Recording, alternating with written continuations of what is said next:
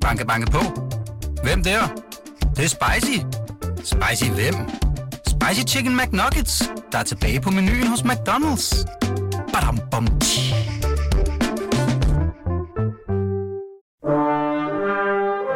Du lytter til Radio 24-7. Den originale teleradio. Velkommen til Flaskens Ånd med Poul Pilgaard Jonsen. I dag skal det handle om nøgenhed. Det skal i hvert fald også handle om nøgenhed. Fordi gæsten i Flaskens Ånd, som sidder på den anden side af bordet her i kanappen, har foretaget sig noget, som sikkert mange mænd drømmer om at have foretaget sig. Hun har nemlig fotograferet mere end 1000 kvinder nøgen. Er det ikke sandt, Lone Mørk? Mere end 1000? Ja, det er godt deromkring, vil jeg skyde på, ja. Og det skal vi snakke om, og, øh, og vi skal snakke om dig, og, øh, og vi skal have noget vin jo, altså. Og øh, jeg har gået og tænkt lidt på, hvad vi skulle have, hvad der ville passe. Og øh, kan jeg lige skænke noget op først? Jeg har været lidt Der er spændt på den del. Ja. Skal du se her. Værsgo.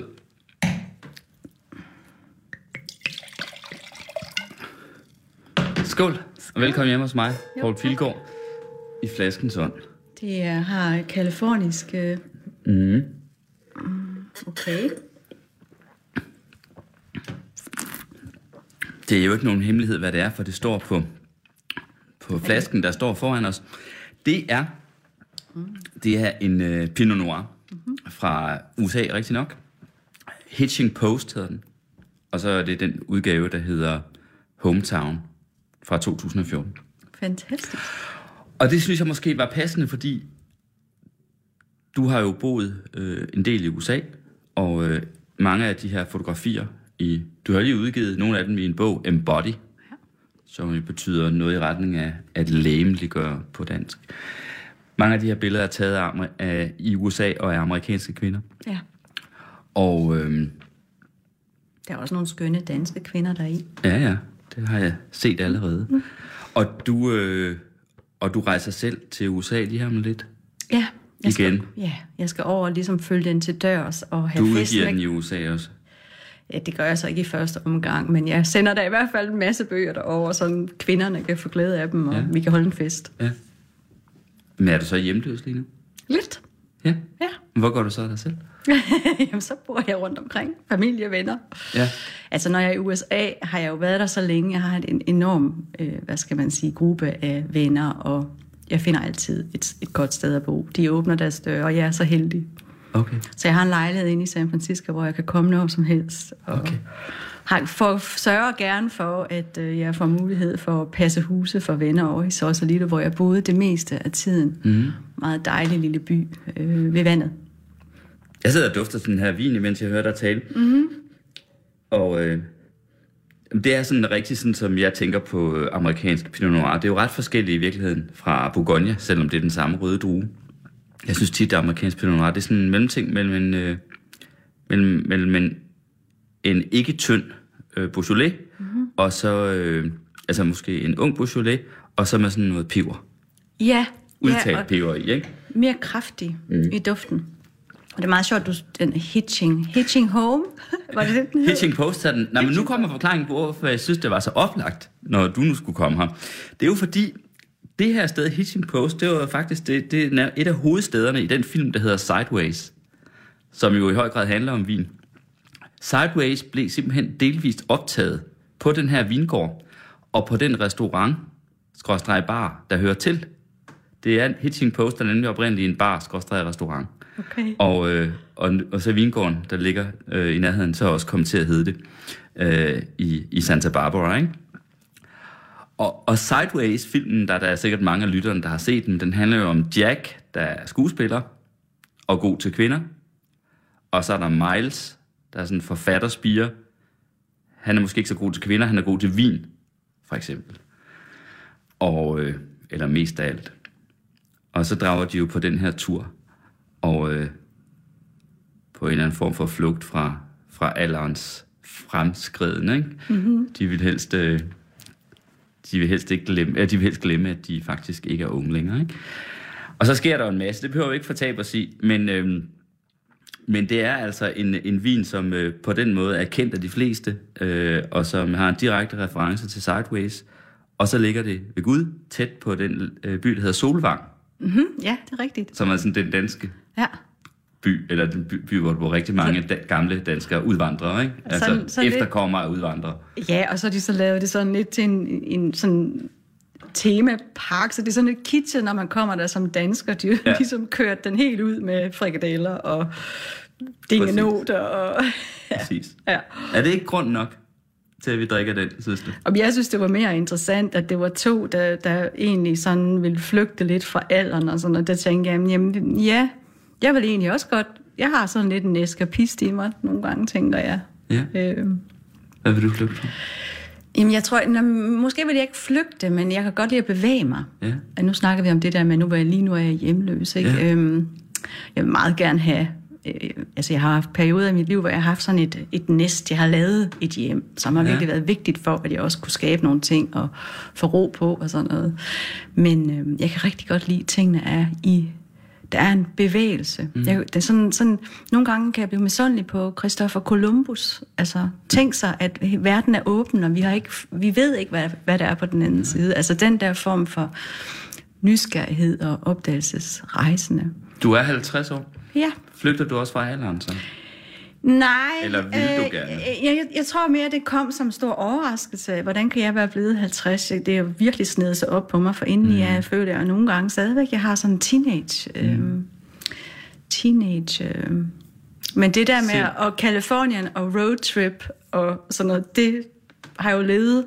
Ja. Øh, så det siger mig rigtig meget. Ja, Den så frihed er til valget bare- da endnu Ja. bedre, faktisk. Ja, den mulighed for at sætte sig ind i en lille camper, og så bare køre, ja. og forsvinde ud i de store vidder, og op i bjergene og sådan noget. Ja. Og opdage mærkelige mennesker undervejs, altså mærkelige eksistenser, og nørder, som går op i vin, og ja. ja.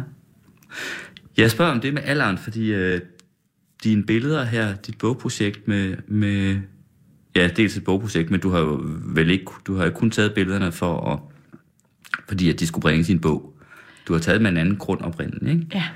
Øhm, handler jo til dels også om alder, fordi den handler om kvinder i alle mulige aldre, kan jeg jo se. Ja. Øh, og øh, nu kunne jeg jo godt sidde og redegøre for, hvad, hvad skal man sige, hvad formålet egentlig har været med de her billeder, og hvad det er for nogen, men måske var det egentlig bedre, at øh, du gjorde det selv.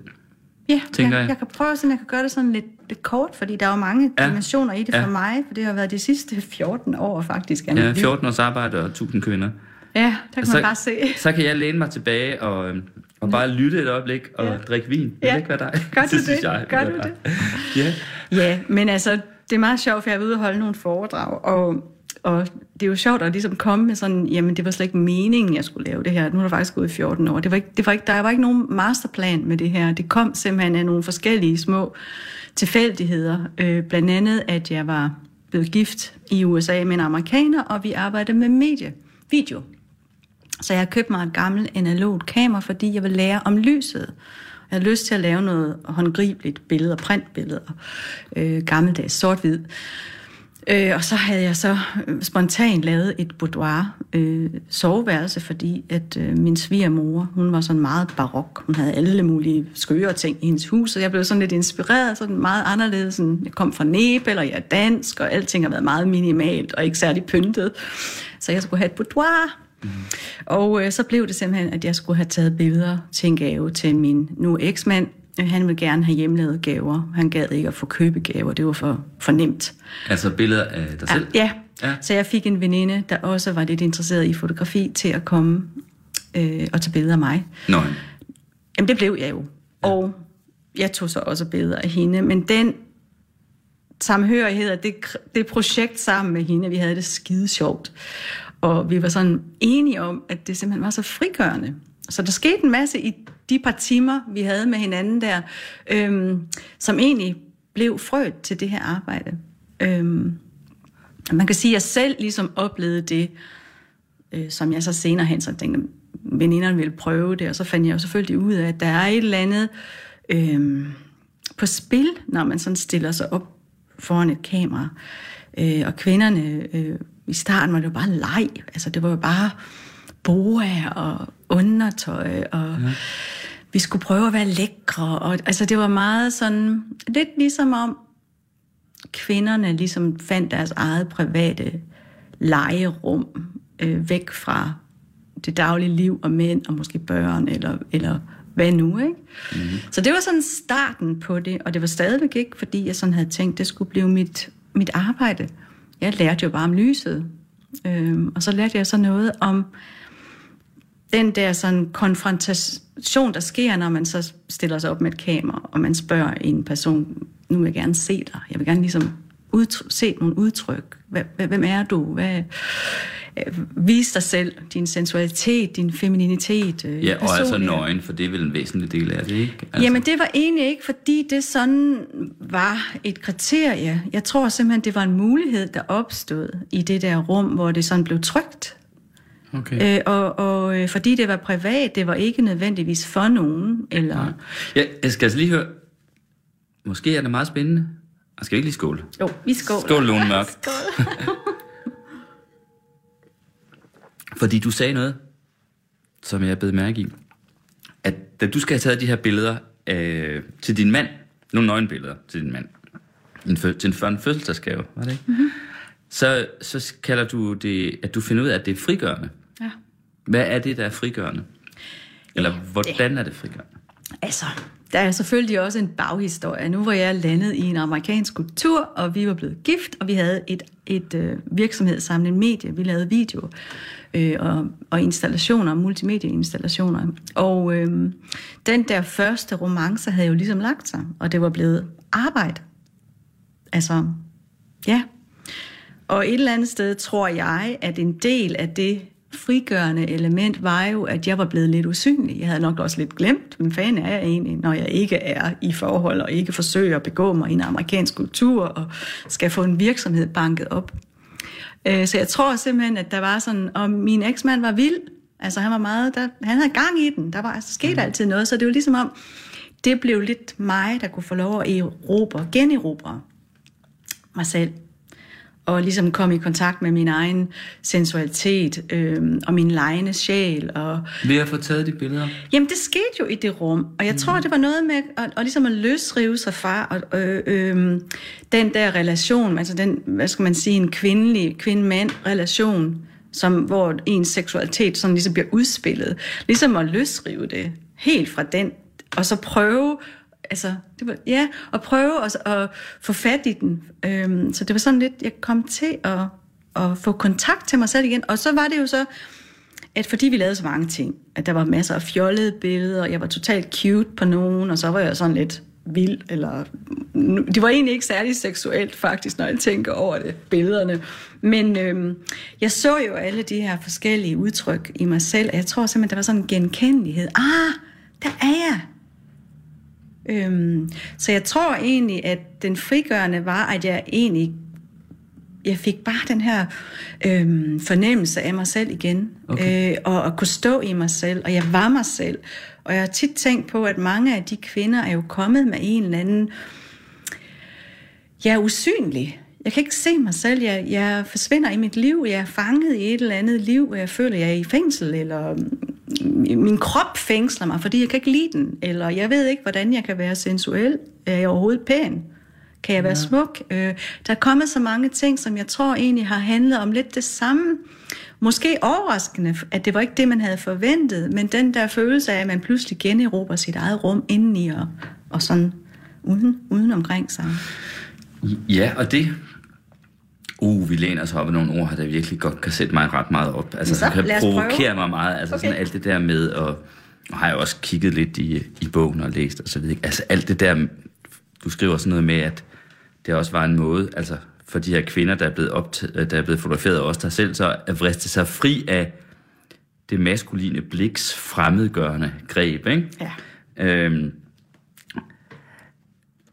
men jeg ved faktisk ikke engang, om der er nogen grund til at sidde og komme til at og diskutere for alvor her, for det, det, det er der faktisk ikke, men jeg synes, øh, du kunne let komme til det øh, med mig, fordi, fordi jeg så mange andre mænd bliver noget provokeret af, øh, bare at blive slået i hardcore med alle andre mænd. Altså, at der ja. findes bare et sådan, og sådan er mænd så Øh, jeg vil ved på, at mit blik på kvinder er meget anderledes end en masse andre mænd, jeg kender. Ja. Men vi skal, men vi skal jeg, faktisk jeg vil gerne diskutere- diskutere det, for jeg vil gerne sige noget. Jeg vil gerne sige, at jeg elsker mænds blik. Mm. Specielt når det har en, en, en, en kærlighed og en værdighed og mm. en oprigtig interesse i sig. Det, den sætning der er i en kontekst, hvor det egentlig handler mere om kulturen. Som, ja. som, som ligesom, der, der er billeder, der tager, og der er billeder, der giver. Øh, hvor kvinderne er blevet... Øh, det man sådan ser i medierne og i vores kultur, den promovering af den perfekte krop, og sådan ser kvinder ud, når de skal være sexede. Mm. Øh, alt det er meget været styret af, hvad mænd synes er sexet ved kvinderne. Så det er det, jeg mener med, at jeg tror, kvinder har...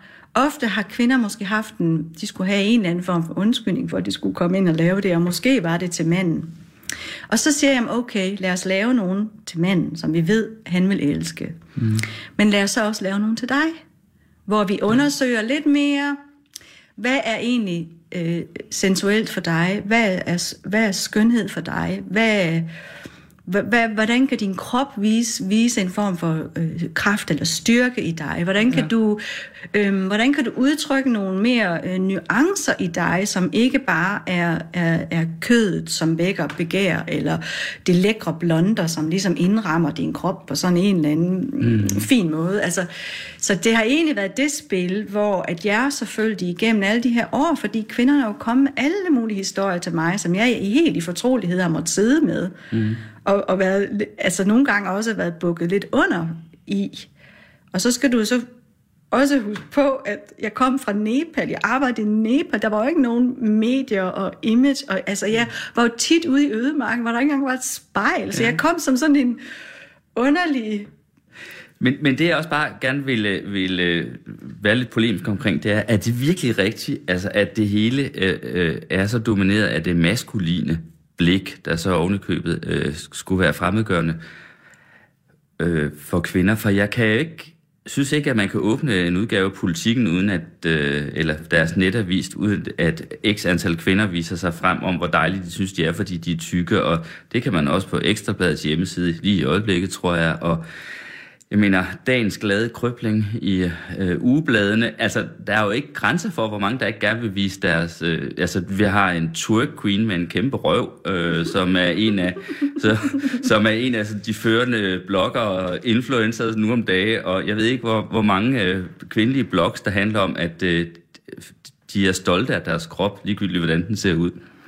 Hvilket jeg altid synes var sådan noget lidt mærkeligt noget. Altså, hvorfor egentlig være stolt af sin krop? Den er der vel bare, altså... Jamen, det er jo, ja, der er et eller andet tribal i, i noget af det her, tænker jeg, hvor folk har virkelig brug for at identificere sig med et eller andet, ikke? Og så, det, så, så, så skal man ligesom ud på, på, på barrikaderne med sit yeah. flag, ikke også? Men jeg tror, at, at de her sociale medier faktisk, øh, og igen, det her det er jo stået på i 14 år, så det var før det sådan virkelig rullede sig ud yeah. med, med den der selvrepræsentation på de sociale medier. Og der, der er der jo sådan lidt, altså jeg har tit tænkt på, det er fandme et paradoks, ikke? Fordi øh, man kan godt arbejde rigtig meget med at få en eller anden form for selvværd og selvaccept. Øh, men når den bliver kombineret med, at man så også skal valideres af, at andre ser en, øh, så kan jeg godt blive bange for, at den ikke er så dybtegående. Præcis. Den indre, den indre øh, selvbekræftelse. Jeg tror, det er meget det, som jeg over årene har fundet ud af. Det kan jeg egentlig godt bruge de her fotografiske... Altså, måske har det været min egen agenda, det er fint nok, at vi vil validere os, og vi vil please, og vi vil lave lækre billeder, som andre folk kan sidde og gå åh og uh og ah og over. Men hvordan kan vi bruge den samme proces til egentlig at kigge på alle facetterne? Altså i sådan en station laver vi jo alt muligt, så der, man bliver nødt til til sidst at overgive sig, fordi der er ikke nogen spilleregler, der er ikke nogen cookie-cutter måder at fotografere på. Så kvinderne får jo se, set så mange forskellige ansigter og mm. kropsvinkler og alt muligt, så de bliver nødt til ligesom at, gud, er det alt sammen mig? Og så er der selvfølgelig den der tendens til, at der er mange ting, der bliver afvist. Og så kan vi sidde og snakke om, hvorfor bliver det afvist? Og så er det måske det med, okay, jeg har måske en stor røv, eller et eller andet, som man sådan, jamen okay så, så kan jeg jo gå med det billede, ikke? Og, og til sidst er det ligesom om, jeg tror over noget tid, at de billeder ligesom spiller lidt ind i en slags uh, integrationsproces, hvor man tænker, jamen okay, nogle gange ser jeg sådan ud, andre gange ser jeg sådan ud. Men det sjove er, Lune, mørk. Hvis jeg lige skal blive et øjeblik endnu, jeg skal nok forlade det snart, men i det polemiske hjørne, ikke, så kan man jo sige, at det egentlig ikke på en, meget, på en måde bare altså stadig en form for selvoptagelse og en fortsættelse. Det bliver jo ved med at handle om, men så er det bare fordi, man synes, man ser ud på en lidt anden måde. Altså, det er jo stadig, det er stadig vigtigt, hvordan man ser ud. Det er stadig, øh, og en form for selvoptagelse, kan man godt sige, ikke? Øhm, Vi lever i en ufattelig narcissistisk tid. Ja. Men de her damer er jo kommet til mig privat. Så, så at jeg kunne få lov at lave en bog, har jo været et kæmpe ja. projekt at spørge om lov. For jeg har jo ligesom givet lov, jeg har sagt, at jeg vil ikke vise billederne. Øhm, men egentlig er det kommet først og er blevet fotograferet, altså mod betaling, ikke? Ligesom jo, man jo, går til en fotograf. jo, alle kvinderne har betalt Yes, mig. Det har, yes. Der har været noget på spil, Yes. og nogle af dem har taget syv år, før de er kommet. Altså, der har virkelig været et eller andet. Øh, også, altså, det har været sådan lidt provokerende. Tør jeg, kan jeg, må jeg, er jeg pæn Ja. ja. nok? Mm. Alle de der ting. Men, øh, men kvinder har jo ikke fået taget billederne for at lægge dem ud på Instagram. Nej. De har fået taget dem helt privat, og måske har de delt dem med en mand eller kærester, hvis der var en. Øh, måske har de vist dem til en veninde, men det har, været, det er virkelig en privat ting.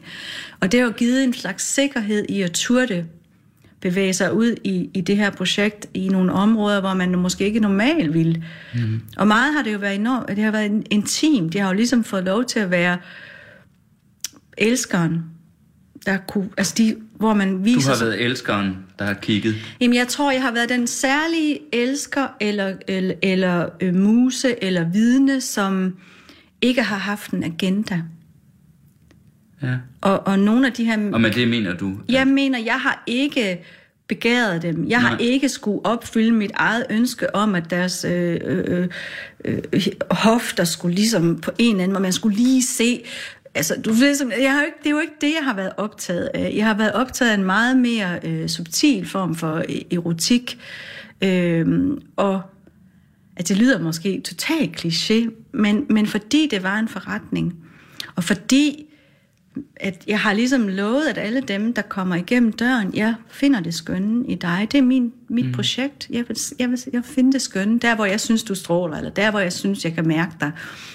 Altså jeg har jo, øh, jeg tror egentlig, jeg fandt ud af, at, at når man kigger på nogen med forelskelse eller, eller et kærligt blik, så ser man det skønne. Også selvom der er deller og rynker og Ja. alt muligt. Ikke? Og, og det, det, er sådan lidt, det, det, det, det, er jo det, jeg har lært. Ja. At der er virkelig forskel på, hvordan, altså hvad for et blik man kommer med. Og der tror jeg, mange mænd har en agenda, når de fotograferer deres egne kvinder eller andre kvinder, at de jeg, tror, det, vi var, i aftes var jeg nede og tale nede på Fotografisk Center, og der var en norsk fotograf, og meget interesseret i mit projekt. Han sagde, "Jamen, jeg tror slet ikke, mænd vil kunne kunne det her. Mandlige fotografer er meget... Øh, så er det fotografiet, det handler om. Og han som beskrev, hvordan han opfattede min proces. Det er ikke fotografiet. Det er nærmest en, en, en, en integreret del af en slags dans. Øh, Sådan så han dine billeder. Nej, sådan ser han mit projekt, Ja, det- hvor han præcis. mener, at han ville have set hende som et objekt, og selve billedet var, var et objekt, en komposition Ja. af noget, som han ville have frem. Ikke? Og der har jeg jo stillet mig til rådighed på en lidt anden måde, hvor jeg ikke har været øh, the, the big director. Jeg har ikke sådan skulle øh, overlægge mine egne. Jeg har jo egentlig været i den der sådan, kan jeg, hvad kan jeg hive ud af den her person? Mm. Hvad kan jeg få frem, når jeg skaber et frirum, hvor det er trygt. Også at være vild. Skål. Skål. Det smager meget godt, det her. Den- Den er dejlig. Hitching Post. Jeg blev hitchet af Elvis i Las Vegas, Blev du gift af Elvis? Ja. Hvad mener du? dengang jeg blev gift. Hvor, altså, Af en hvordan- Elvis i Las Vegas. Nå, en Elvis. Altså Ja. en, der var klædt ud som Ja, Elvis? men det som- Nå. Så blev man hitched, så var det ikke en hitching post, men det, jeg blev hitched. Hvordan gik det egentlig med de billeder af dig selv til din mand? Hvad sagde han til dem? Fik han dem nogensinde? ja, ja. Okay, Den blev han glad for. okay. Ja. Jeg skal også tage et billede af dig forresten. Oh, Det kan jeg da egentlig godt gøre lige med det samme. Skal Okay. det? øh, men du kan godt beholde tøjet på. okay, det er godt. Fordi det er nogen, jeg bruger til at lægge på Facebook, så det vil, de vil nok blive slettet med det samme. Men det er jo bare for at gøre reklame for programmet. Eller, Det er dejligt. Hver søndag, så lægger jeg et link til ugens program ud, og poster lige et billede af dem, der har eller af gæsten. Og gæsten, det er jo altså så Lone Mørk, og så bliver det så amatørfotografen Paul Pilgaard her, der tager et billede. Du behøver altså ikke smile, jeg tager okay. Bare en masse, så hvis vi sidder okay. Og, sn- og snakker. Øhm. Var det egentlig nogensinde erotisk? Blev det erotisk i selve atelieret med de der piger eller damer? Om det blev erotisk ja. mellem dem og mig? Ja. Nej. Altså det, jeg mener, var ikke, om I havde sex, men altså om det blev en erotisk situation, eller hvad man skal sige. Erotisk Nej, altså, um, der var jo sådan nærmest, det blev mere sådan en sjov søstersolidaritets Okay. ting, hvor at jeg kunne jo godt nogle gange, hold kæft, hvor er du lækker. Altså, jeg kunne godt mærke, hold kæft, hvor hun lækker der, eller et eller andet, ikke også? Og jeg har også nogle gange, altså, og det her med at være, når jeg, vi har virkelig kommet igennem alle mulige ting, og barriererne er ligesom faldet, og hun kommer lidt mere ind og viser sig selv, og sådan noget. Altså, der har jeg nogle gange oplevet sådan lidt en, det virker måske mærkeligt at sige, men sådan lidt en fotografisk orgasme, hvor, jeg, hvor jeg, jeg får gåsehud eller tårer i øjnene, og jeg hopper rundt, og jeg er vildt glad. Og det er noget med, at de øjeblikke, det er ligesom, der har jeg bare set hende. Der, ja. der var hun sgu. Der kunne jeg mærke, at det var, der var noget, der, der var ligesom, man kom ind bag sløret på en eller anden måde. Ja, og det er så dig, der fik den fotografiske orgasme. Ja, hun gjorde det sikkert ikke. Fordi øh, at der var den bare hjemme. Ja, altså det var sådan, når, når jeg bruger tre timer mere mm. på at trykke på knapper og øh, guide og finde på, og ligesom for at løsne op og få hende til at smide nogle af de der kamerafacader og andre kritiske ting, man har om sig selv, og, og, og blive mere og mere sådan til stede i sin krop, og turde bevæge den, og øhm, prøve nogle ting af. Og når vi kommer derhen, ikke, så er det ligesom om, okay, så har hun overgivet sig. Så har hun hengivet sig til, at hun kan ikke kontrollere situationen. Og hun må simpelthen stole på, at jeg vil det godt. Altså, jeg, jeg, vil, jeg vil se noget godt, og jeg kigger efter noget godt. Øhm, så der er jo sådan en tillidsting, der sker, og så, så tænker jeg, at det er der, det så begynder at spille, ikke? og så er det der, at jeg kan mærke forskellen fra vi startede til, hvordan hun, mm. hun møder op foran kameraet. Mm. Øhm, og mange af dem er jo slet ikke øh, øjenkontaktsbilleder, altså vi laver jo alt muligt. Øhm, så det er virkelig sådan et, et øh, potpourri eller en mosaik over en, en person af stemninger og mm. forskellige udtryk og Har du nogensinde- Har du nogensinde haft nogen, hvor du tænkte jeg selv, nej, det hende kan jeg simpelthen aldrig nogensinde få til at fremtræde i et lys, hun eller nogen andre ville have lyst til at se sig selv i? øh, altså jeg tror at nogle gange, der har, nogen, der har været nogen, som har haft enormt svært ved at give slip. Som er så fastlåste i en idé om, hvordan de vil gerne se ud. Der arbejder jeg rigtig hårdt. Rigtig hårdt, og jeg er ikke sikker på, at jeg når i mål. Og så må jeg ligesom give slip. Mm-hmm. Øh, jeg tror også, at der har været nogle eksempler, hvor jeg kunne ikke forstå, hvad der egentlig var på spil, hvorfor der var, så jeg kunne mærke en modstand. Mm. Øh, og der tror jeg simpelthen, det er fordi, der er nogle andre, der har sendt vedkommende. Ja. Du burde gå hen, og, øh, og, og, og det er en helt særlig øh, timing, der skal til for, at nogen, og de kommer, og de skal komme helt frivilligt. Okay. Ja, det kan man ikke tvinges til. Og øh, på den måde har det jo heller ikke været en, en, en, en virksomhed, hvor jeg ligesom kunne bruge de der gængse, smarte manipulationer, man sådan marketing, sådan, du har brug for det her, fordi det, det frigør dig, og det redder dit sexliv, og det gør alle mulige ting. Det har jeg jo ikke kunne, fordi at folk, de møder mig, og så, så får de snærten af en anden måde at relatere sig selv, til sig selv på, men nogle gange kræver det jo, at man giver slip på nogle ting. Mm. Så der er jo lidt, der er jo det der, der er noget på spil, og det er det, der gør det spændende.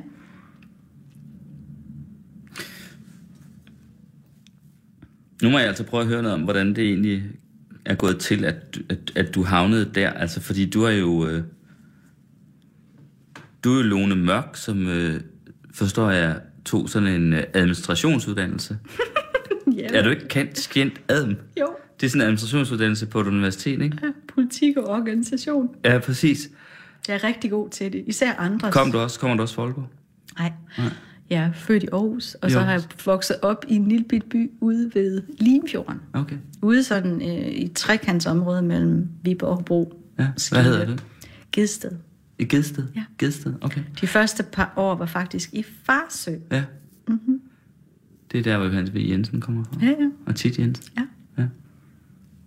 Min mor har Jeg havde faktisk også en onkel, der var præst i Farsø engang, tror jeg. Okay. Ja. Øhm, og det lyder umiddelbart, øhm, som om det kunne være blevet et stille og roligt kontorliv. nogle, gange, nogle gange har jeg altså også sagt sådan lidt, og jeg vil ønske, at jeg havde på en eller anden måde flyttet et eller andet sted hen i Jylland og fået et helt almindeligt liv, og det, det største ønske, jeg havde til jul, det var nye gardiner i stuen. Ikke? Altså sådan virkelig den der sådan simple, ja.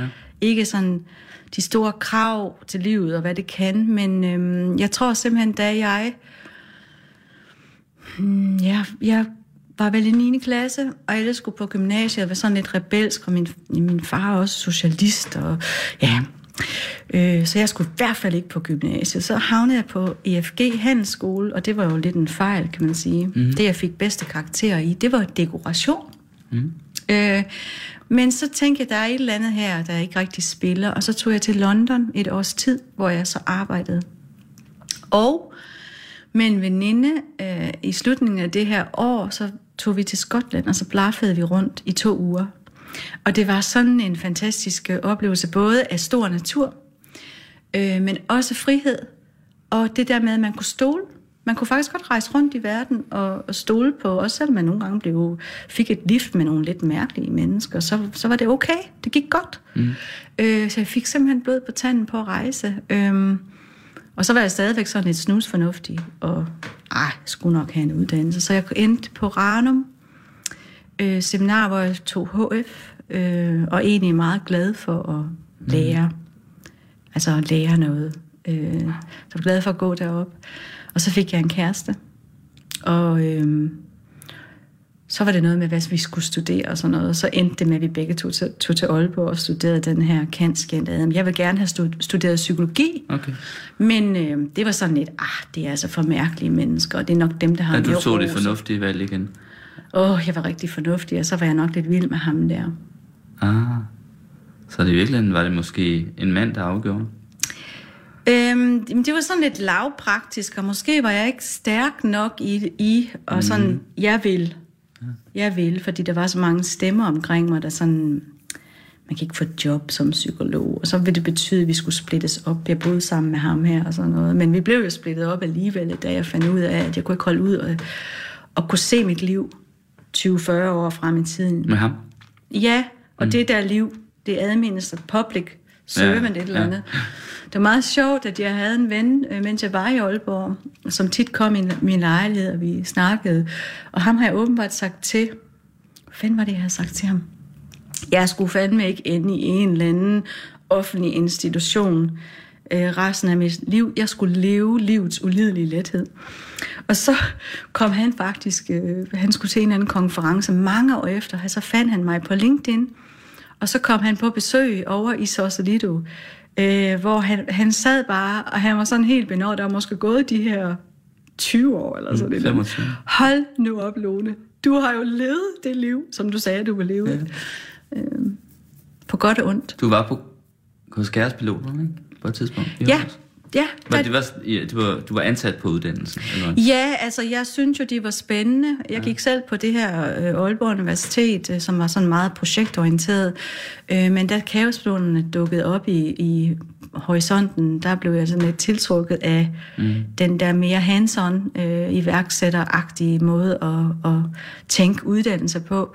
Så jeg flyttede med dem og var nede og var frivillig på nogle opgaver og og så var det jo, at min egen uddannelse, øh, jeg havde taget et sabbatår og tog til Nepal, eller tog rundt i Asien og endte mm. i Nepal, og blev forelsket i Nepal. De havde revolution, de ville også have frihed. Mm.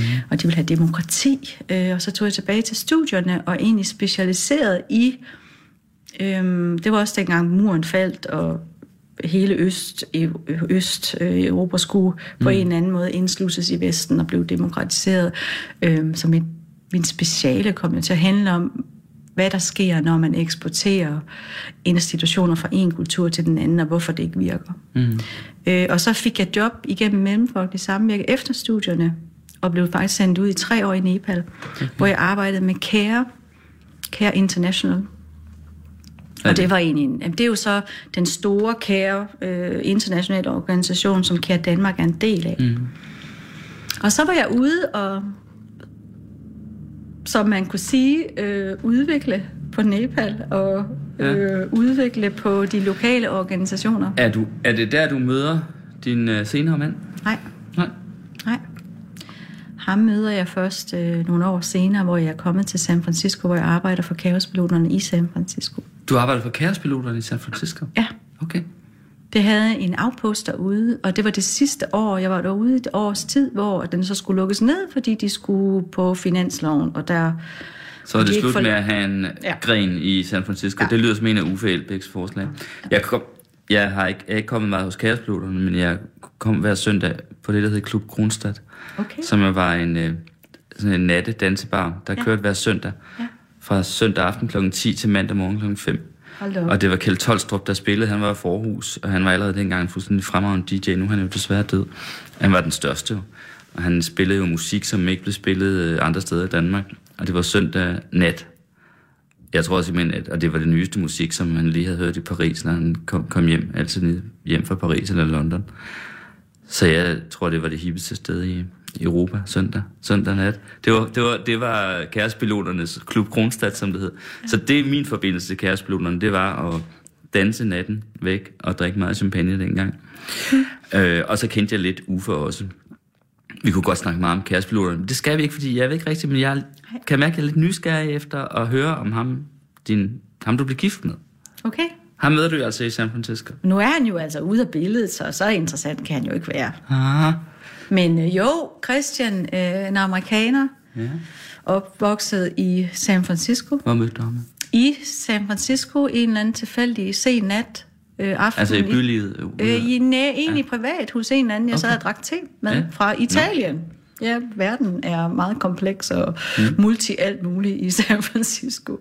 Men øh, jo, det var sådan set, tænker jeg, forelskelse sådan ved første blik. Mm. Øhm, og Christian er jo så en inkarneret San Franciscan øh, type, som er meget øh, entreprenant og meget øh, til kostymer og fest og ballade og øh, har egentlig været kamera altså fotograf, sports, sådan extreme sports fotograf, og også lavet øh, video. Og det var egentlig, da vi sådan kom sammen, hvor jeg måske har skrevet meget, øh, og blev egentlig fascineret af den visuelle øh, fortælling, hvordan man kunne kombinere lyd, ord, billeder og sådan noget. Øh, så der var sådan en, en meget hurtigt sådan en anden, vi skal lave et eller andet sammen. Men så blev jeg gift. Ja, af Elvis i Las Vegas. En, der var klædt ud som Det var sådan total uh, teenage-agtigt uh, rebellion. Ja, men du var jo ikke teenager længere, vel? Nej, overhovedet ikke. Jeg var jo gammel 30. 30. Men det havde den følelse af, fordi jeg tror, vi begge to slet ikke... Jeg, har ikke, jeg, jeg er jo ikke en af dem, som er vokset op og ved, at jeg skal giftes. Ja. Altså det... Jeg tror, jeg var sådan lidt en, en, en det danske samfund og den danske familiestruktur. Jeg, på en eller anden måde tror jeg egentlig, jeg voksede op sådan lidt... Der må være noget andet end det her. Altså, der må være nogle andre måder. Ikke fordi jeg er hverken... Altså, i virkeligheden er jeg meget monogam og, og, og loyal. Og, altså, det er ikke fordi, jeg sådan skal på den måde ud i, i åbne forhold, men den der sådan meget... Jeg tror, at Danmark som, som re, ung repræsenterede mig netop det der med, at man kunne egentlig se hele sit liv udfolde sig fra øh, dåb Man kunne forudse, til hvordan død, det ville og de ud. institutioner, man skulle igennem. Ja. Og, altså, og jeg tror simpelthen, der var et eller andet i mig, som er mere drømmende, poetisk, og jeg havde bare Mm. brug for at øhm, i mødet med andre kulturer finde ud af, hvad, hvordan lever man andre steder? Er det her den eneste model? Mm. Øhm, så den der sådan den store patriark, øh, som jeg måske har øh, projiceret over på min far, stakkels ham, men, men altså, det, det har været sådan lidt øh, min fornemmelse af Danmark, ikke? Øh, mm. At der er den store patriark, og så er der modersproget, og så Ja. sidder man lidt Og det er så en anden slags mand, du møder der. meget Ja.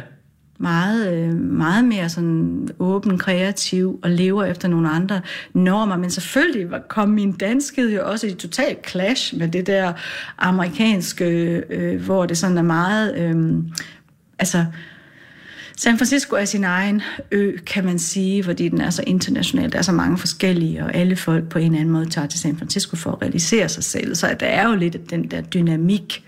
Øh. Hvordan var du meget dansk? Så? Det kom frem i sådan nogle ting som, at, øhm, at, at han selvfølgelig er opvokset i en kultur, hvor det er okay at være meget mig-orienteret. Me, me, me. Altså, du ved, sådan mm. individualisten øh, hvor jeg kunne godt mærke, at der var tit, hvor jeg sådan sad i den der lidt vi-kultur.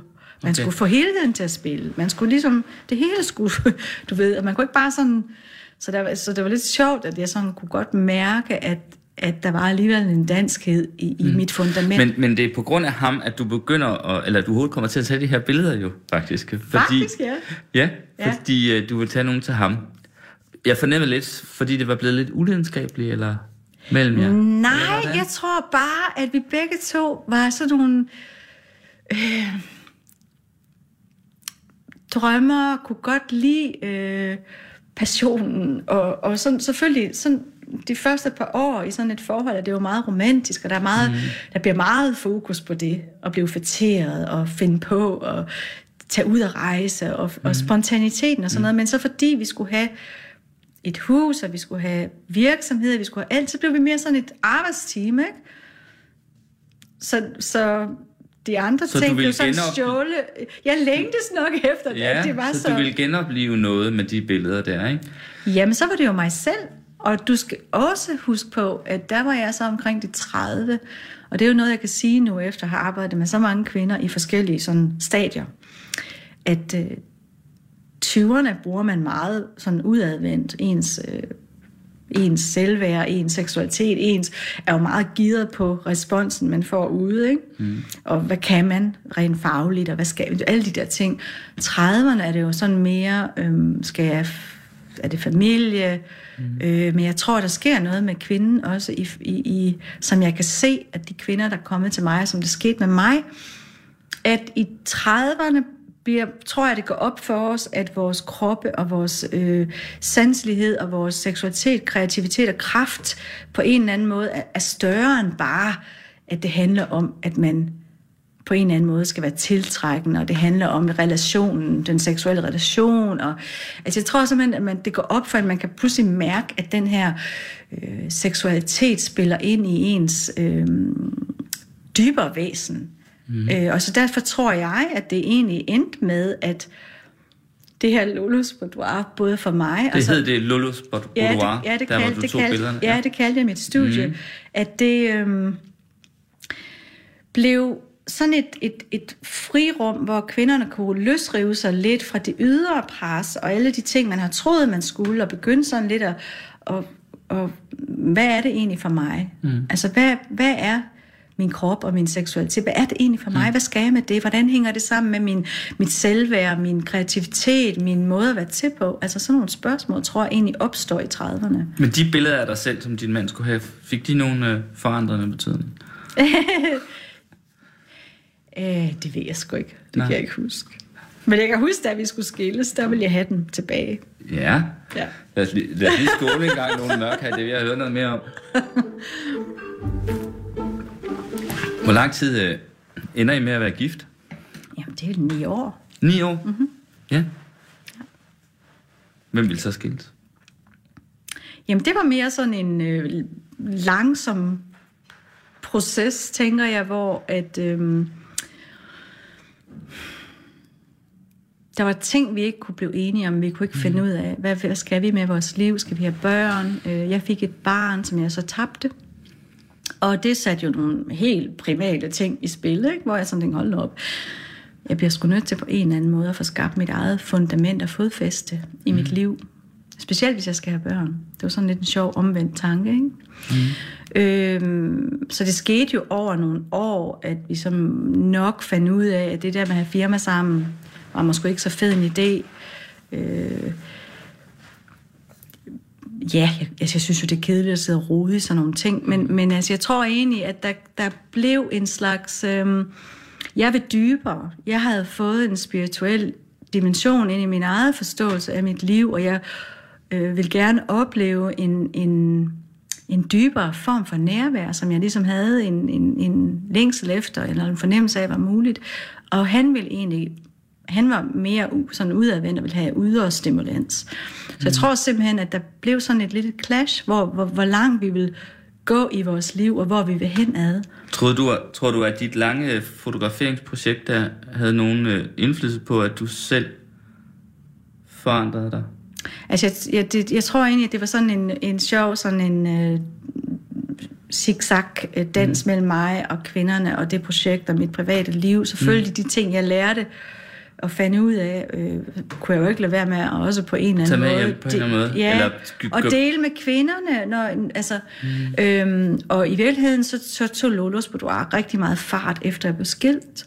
Mm. Øhm, og ja, blev faktisk øh, sådan det, der sådan blev mit, mit virke, efter okay. jeg blev skilt. Hvad med børn? Nej, I det fik aldrig nogen? Nej, Nej. nej. Nu er toget ved at være kørt. Nu er toget virkelig ved at være kørt. Ja. Ja. Ja, og det er selvfølgelig altid nogle ting i en kvindes liv, tænker jeg, hvor mm. man sådan i flere omgange skal ligesom finde ud af. Men jeg har bare aldrig nogensinde været... Altså det er sjovt, ikke? På den ene side er, jeg, er jeg sådan meget frihedssøgende øh, øh, indeni og, og udenpå, men på den anden side er jeg jo egentlig også meget, hvad skal man sige, øhm, normal. Hvad fanden er normal? normal? men men, men øhm, jeg tror ikke, at jeg havde... Jeg, jeg, jeg ved godt, der er mange kvinder, som ville fandme bare have et barn, men det kunne jeg ikke. Jeg kunne slet ikke... Øh, Nej. hvis jeg skulle have barn, så skulle det være familie. Så skulle der ligesom være flere om det, og det skulle ligesom være sådan en enhedsting. Øhm, så det der øh, projekt med bare, jeg vil fandme opleve at have et barn, det kunne jeg ikke. Jeg kunne slet ikke. Øhm, og så kan jeg jo heller ikke, altså på, jeg tror også på det tidspunkt, der skete så mange ting, når du har opbygget et liv i en anden kultur end en af dine egne, ikke? så der, der, der var simpelthen så mange ting i spil, at hvis jeg så også, også skulle blive sådan en lidt desperat kvinde, som skulle ud og finde et eller andet handkøn, for at jeg kunne opleve mm. at få et barn, det er jo slet ikke sådan, jeg lever. Det er jo slet ikke, øhm, tingene skal komme mere. Øh, Er du ked af det nu, at du ikke har fået det? Nej. Altså nogle gange, selvfølgelig er jeg det, og nogle gange kan jeg godt sådan tænke, åh nej, bliver jeg sådan en underlig tante, når jeg bliver gammel, som ikke rigtig har nogen, men jeg synes simpelthen, jeg har været, jeg har mødret rigtig mange mennesker i mit liv, Mm. hvor jeg ligesom har, altså jeg synes ikke, at det gen, som man kunne kalde morgenet, det ligger dødt hen. Det bruger jeg rigtig meget i, i mit arbejde, mine relationer, den måde jeg sådan, altså ja, jeg, ja, jeg tager mig af mennesker, der kommer ind i mit liv. Men derfor kan det da godt være, at det er sådan lidt, åh, nogle gange kan jeg vide, hvordan det ville have været at følge sådan nogle ungers øh, mm. opvækst, ikke? Men jeg bliver lige sådan helt trist til mode ved tanken om, at, øh, at du ikke har noget hjem. Du ikke har noget sted at være, og nu skal, du kommer, rejse, det nu, skal, nu skal du rejse afsted til USA. Det kommer, Øh. det kommer. Jeg kommer hjem til juni, og så har jeg et sted, jeg kan flytte ind, og så må jeg så finde ud af at få Kommer hjem til juni, altså til, Danmark. til Danmark. Ja. Okay. Ja. Ja. Og så finder jeg et sted i København. Men det er jo alt, det tager tid, sådan nogle ting. ja. Ja, men det er jo det, lidt det. Øh. Og så være åben for, hvad der sker. Uden at forsøge at gå i panik over, at man ikke lige ved. Det er sådan lidt en, en, en dans. ja. Ja.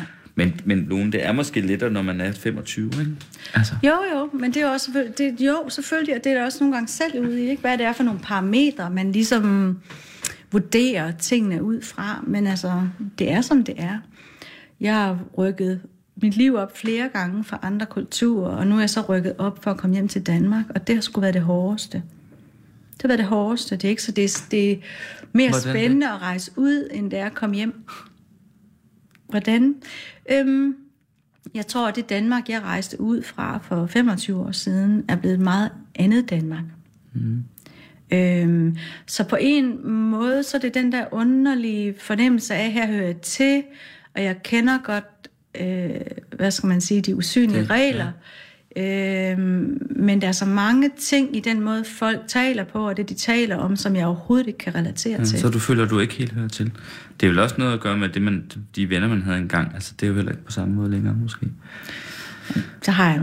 Jo, nej, det er det jo ikke, for jeg har, der er jo 25 år af deres mm. liv, som er gået op i, i noget Præcis. bestemt. Så jeg ikke? tænker Deres også, at det kan være svært at, at få en sammenhæng der.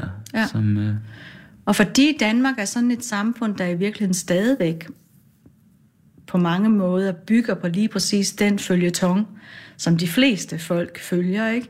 Øhm, hvor jeg nok i et sted som San Francisco kan spejle mig i mange flere mennesker, fordi der er rigtig mange i alle aldre, også op i 70'erne, som, som lever et lidt mindre sat liv. ja.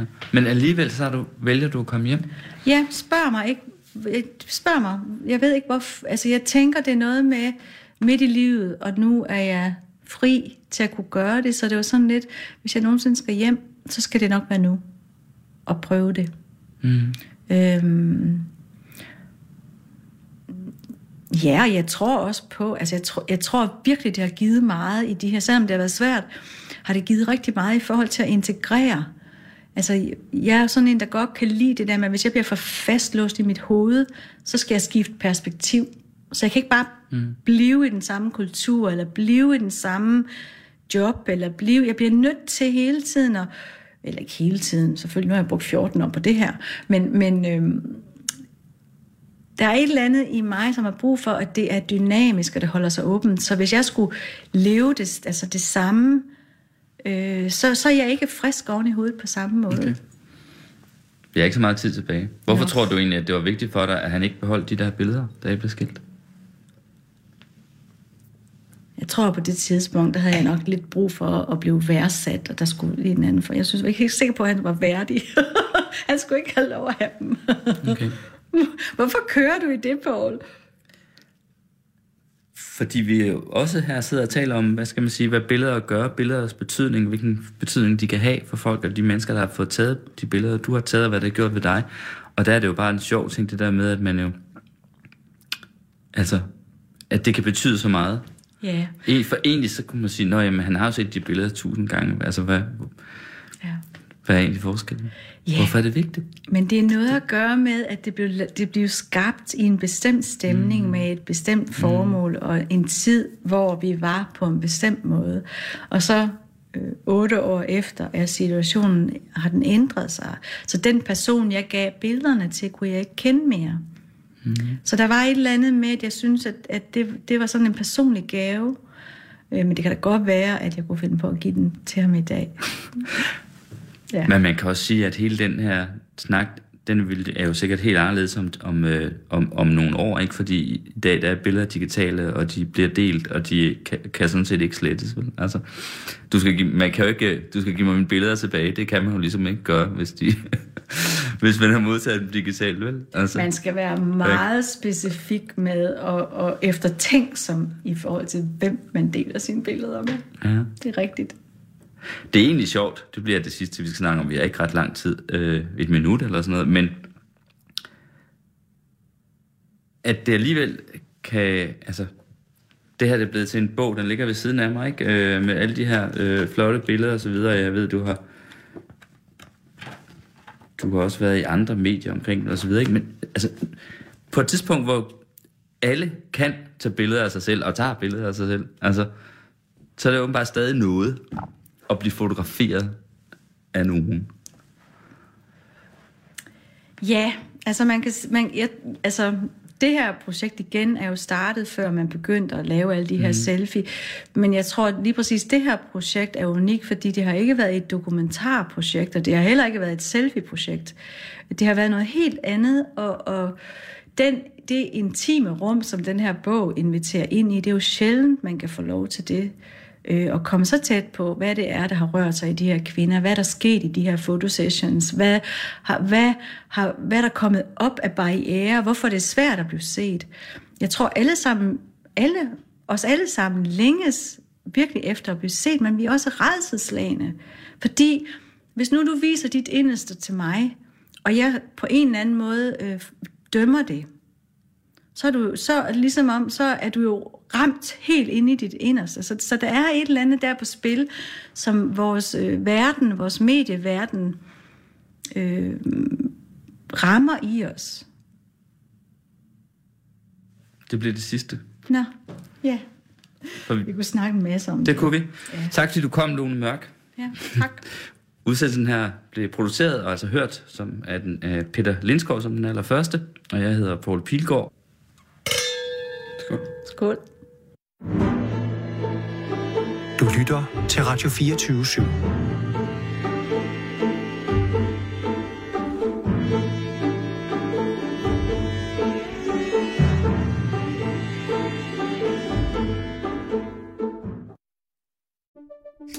Banke, banke på. Hvem der? Det, det er spicy. Spicy hvem? Spicy Chicken McNuggets, der er tilbage på menuen hos McDonald's. Badum, bom, tji.